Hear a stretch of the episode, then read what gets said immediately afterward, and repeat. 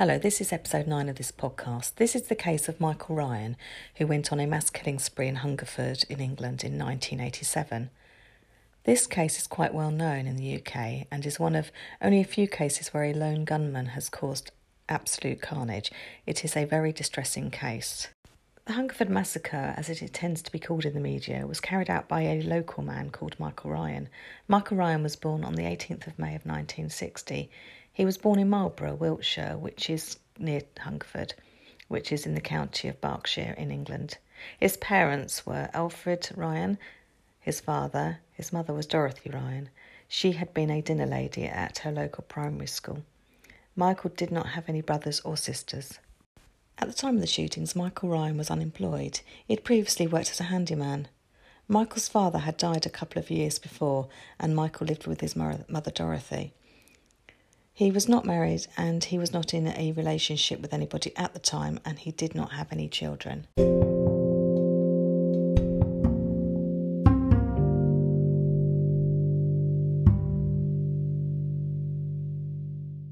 Michael Ryan was 28 years old at the time of the killing spree that would take place in Hungerford. Hungerford is a, a town in England. It is a historic market town located about 60 miles from London. Michael Ryan would kill 16 people on the 19th of August of 1987. He would use a handgun and two semi automatic rifles. He would injure 15 other people who thankfully all survived. The first shooting on that day in August of 1987 occurred in a local forest which is in Wiltshire. It happened at about 12:30 in the afternoon. A woman named Susan Godfrey, who was 35 years old at the time, had gone to the forest for a picnic with her two very young children. Her daughter Hannah, who was four years old, and her son James, who was only two years old, they had travelled from nearby Reading. Susan was approached by Michael Ryan and threatened with a gun. He forced Susan to put the children into her car that was parked close by. After Susan put the two children into the car, she was taken by Michael Ryan into the forest further at gunpoint. He then shot her 13 times in the back. The two terrified children managed to get the attention of a local lady called Myra, who Hannah told her that, quote, a man in black had shot our mummy, unquote. The police were notified straight away.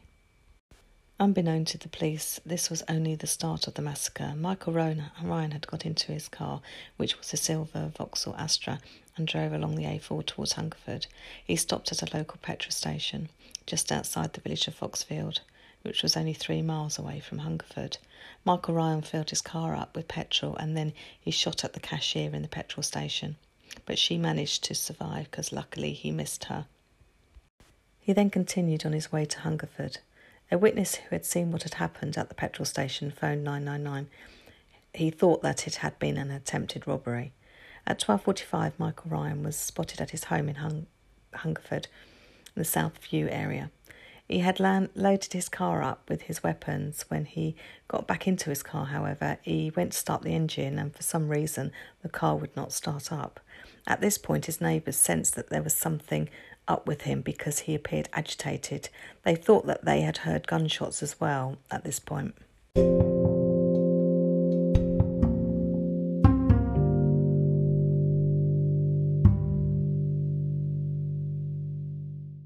Things escalated quickly. Michael Ryan shot dead his pet dog and then set fire to his home. He picked up his guns from inside his stricken car and approached two of his neighbours who were in their back garden at the time.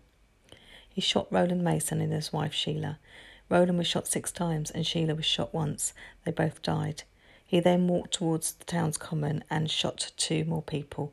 Marjorie Jackson was one of the victims. She was shot once in the back but managed to survive. The other victim was a young girl of 14 called Lisa. She was shot four times in both legs as well as her abdomen. She was stood outside her house at the time. She too managed to survive the attack. Luckily, she was treated in a nearby house, which helped with her survival. Many emergency calls were being made at this point, and the police were trying to get to the shooter before he could kill or injure anybody else. The killer next walked along a footpath towards the common where he came across a family who were out walking their dog on the lovely summer's day. The family were confronted by Michael Ryan, who was pointing a gun at 51 year old Kenneth Clements, who raised his arms up in a sign of surrendering to the gunman. The other members of the family climbed over a wall and ran to safety. Kenneth Clements was shot once in the chest, which killed him instantly. Michael Ryan then headed back to Southview and came across one of the first policemen on the scene, PC Roger Brereton. He had arrived there due to emergency calls that were coming in from the people who had witnessed Michael Ryan shooting at people in the street. Michael Ryan fired 23 shots at the police officer. Four of the shots hit him in the chest. He was still in his patrol car at the time and he crashed into a telephone pole. He managed to place a call on his radio to his colleagues but died shortly afterwards. Michael Ryan next came upon a mother and daughter who were in their car and had just turned into Southview moments after the police officer had been shot. Linda and her teenage daughter Alison were shot at 11 times through the windows of the car. Because Michael had to reload, they were able to escape. Linda drove to the nearest doctor's surgery for help because she had been hit by a bullet in the shoulder. They did not realise at the time, but Alison had also been hit by a bullet. It had got lodged at the base of her spine. She would later undergo an operation, but the surgeon decided that the risk of paralysis was too great, so it was decided to leave the bullet in place. But luckily, both Alison and her mother survived the attack. Michael Ryan's next victim was a man called George White, who was driving his Toyota. He had a passenger with him, a man called Ivor Jackson. Michael Ryan fired a shot at George White, which hit him in the head, which killed him instantly. He fired at the passenger, Ivor Jackson, who was hit in the head and the chest, and although severely injured, he pretended to be dead, and the gunman must have thought that he was because he moved on. Michael Ryan moved further along the road and came across a man called Abdul Khan who was mowing his lawn at the time. He killed him and then moved along again until he found another victim. He was a man called Alan. He shot at him but only wounded him luckily. An ambulance pulled up shortly afterwards, but the killer started shooting at it straight away. The shot shattered the windscreen of the ambulance and injured the paramedic inside. The the paramedic was called Hazel. Luckily, she was able to drive away before any more shots could be fired at herself or her colleague.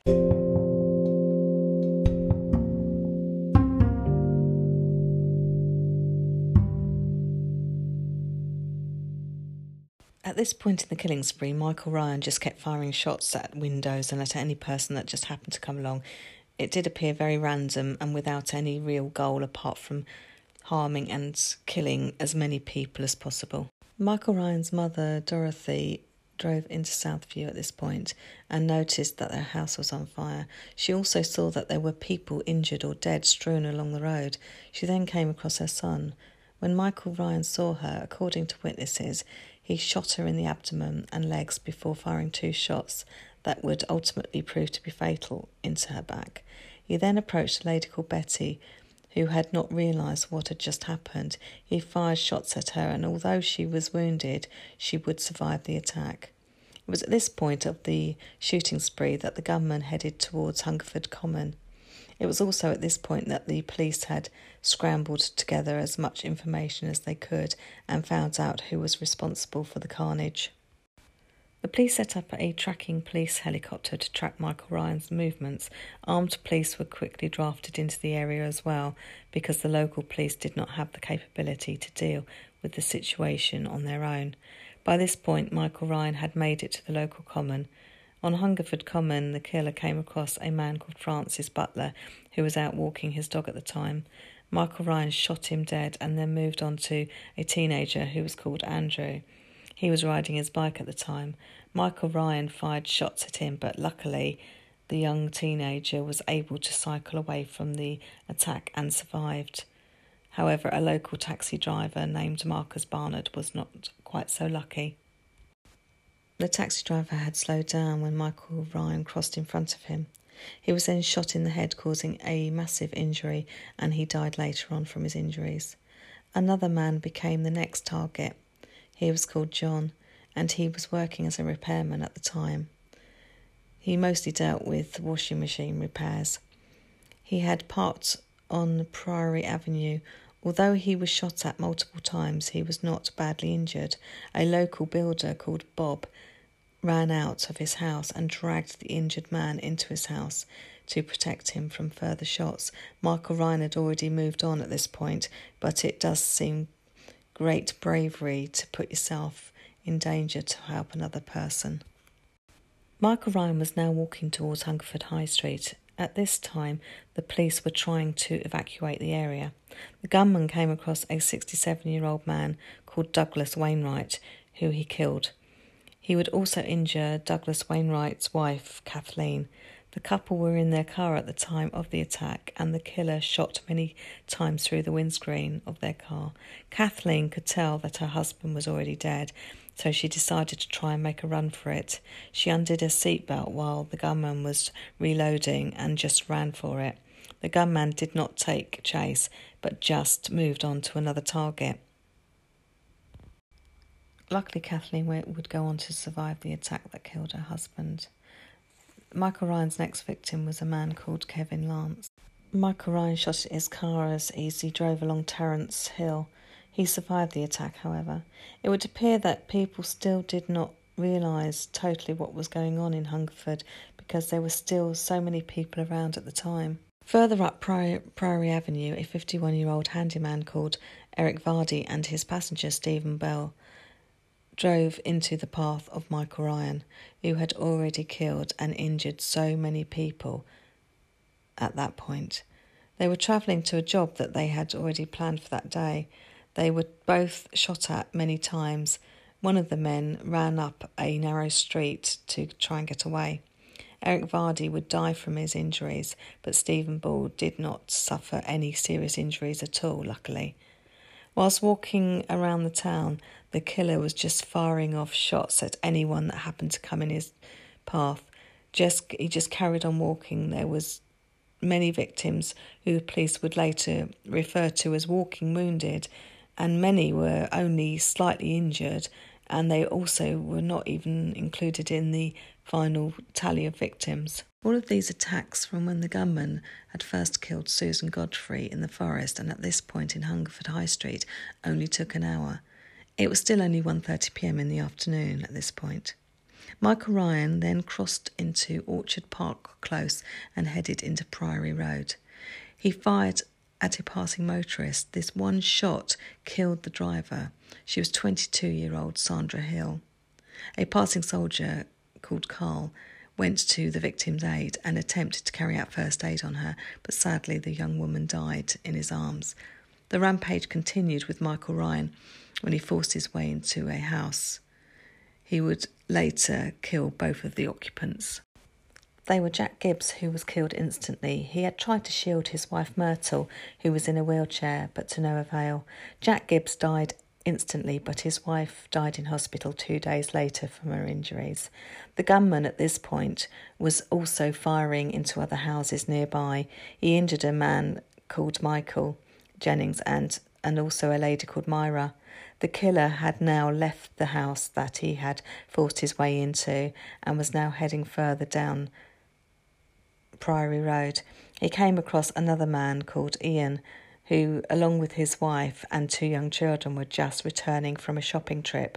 Ian was driving his car when he, he was shot at and he crashed into a stationary car. He would die in hospital two days later from his injuries. The other occupants of the car were all unhurt, thankfully. Michael Ryan then shot and injured 66 year old George Noon, who was in his garden at the time. He would, however, survive the attack. Next, the killer broke into the local comprehensive school. This is the school that um, Michael Ryan had previously been a pupil of a decade or so before. It was the summer holidays, thankfully, so the school was closed. The killer barricaded himself into a classroom within the school. It was not very long before the police had the school surrounded. Helicopters were also circling overhead. Although the police did initially try to negotiate with Michael Ryan in order to bring matters to a close, all attempts failed.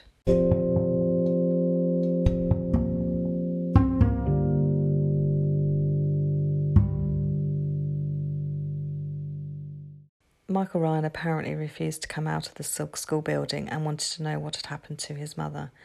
He then said that her death had been a mistake. At 1852 that day, Michael Ryan, after going on a devastating murder spree throughout Hungerford, shot himself in the head. With the suicide of Michael Ryan, there would not be a criminal trial for all of the murders and the attempted murders. There would, however, be an official report done into the spree, which was commissioned by the then Home Secretary Douglas Hurd.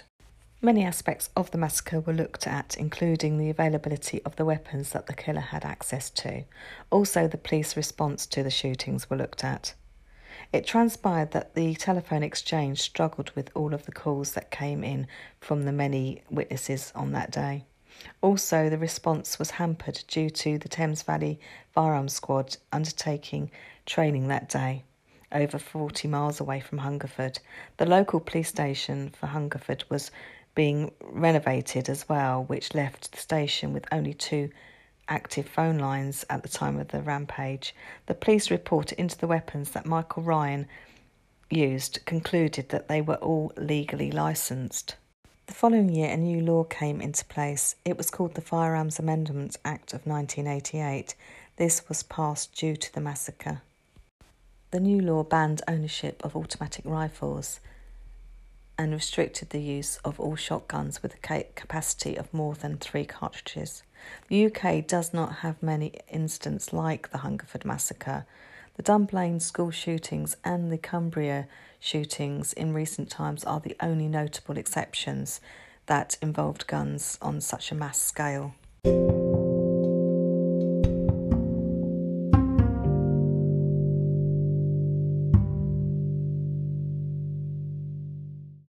According to reports at the time, Michael Ryan was known to be obsessed with guns. He was also considered to be a bit of a loner. What made him snap will probably never be known. He also did not seem to target anyone in particular, just anyone who happened to come into sight. It is also not known if Michael Ryan had intended to kill himself all along or if he just decided it was the only way out. Michael Ryan had belonged to two gun clubs. His weapons were all legally owned and he had never been in trouble with the police until that day. It must have been terrifying to have been in the area on that day. So many people were caught out because they did not know that anything was wrong. Social media was not available in the same way that it is today, and even if it was, not everyone is totally clued up on using it. Michael Ryan had moved quickly on foot throughout Hungerford, shooting at anyone that he saw. He fired shots into cars and houses as well. It's worth bearing in mind that the Hungerford police force at the time only consisted of two sergeants and 12 constables, and on the morning of the 19th of August of 1987, the duty cover only consisted of one sergeant, two constables, and one station officer. They were not equipped to deal with such a massacre, and that's why help was quickly drafted in. And once it was known that the armed police would be needed, they were raced back from their training straight away to help to try and capture the gunman. The events that unfolded that day in Hungerford were so shocking and are remembered throughout not only Hungerford by the residents but throughout the whole country. Things like mass shooting sprees just did not happen in England. The police are not armed. Specialists have to be drafted in to protect local communities when incidents do happen which are still, thankfully, very rare today. Who knows what triggered Michael Ryan on that particular day to use his weapons on innocent people, including his own mother, but it does not seem as though it could have been predicted at all. Although the killer was described as a loner and he did not get involved in the community at all, and he had trouble holding a job down, that does not really signal anything particularly unusual. Young people do sometimes retreat into themselves, or they do not feel as though they are part of a community. Obviously, it ran a lot deeper in this case until the killer was tipped over the edge for some reason. You can only imagine what Michael Ryan's mother went through, knowing in her final moments that her son had gone berserk. Hopefully, Hungerford's residents have put the shocking episode behind them and have moved on, not only for themselves, but in memory of all the victims that were killed that August date in 1987. Michael Ryan shot dead 16 innocent people who he did not have a known grudge against, and one of the victims was his own mother. He caused injuries to many other people as well. Hopefully, they have all made good recoveries. I feel that we are extremely fortunate that we do not have many crimes like this happening in England, and also that the government will move to limit access to guns if the need arises, which it clearly did on this occasion. They would also go further after the school shooting in Scotland. The outcry from people of the UK meant that something had to be done, and fortunately, it was done. Credits for this episode go to Wikipedia and the Hungerford Massacre, which was a BBC documentary made in 2005. Thank you very much.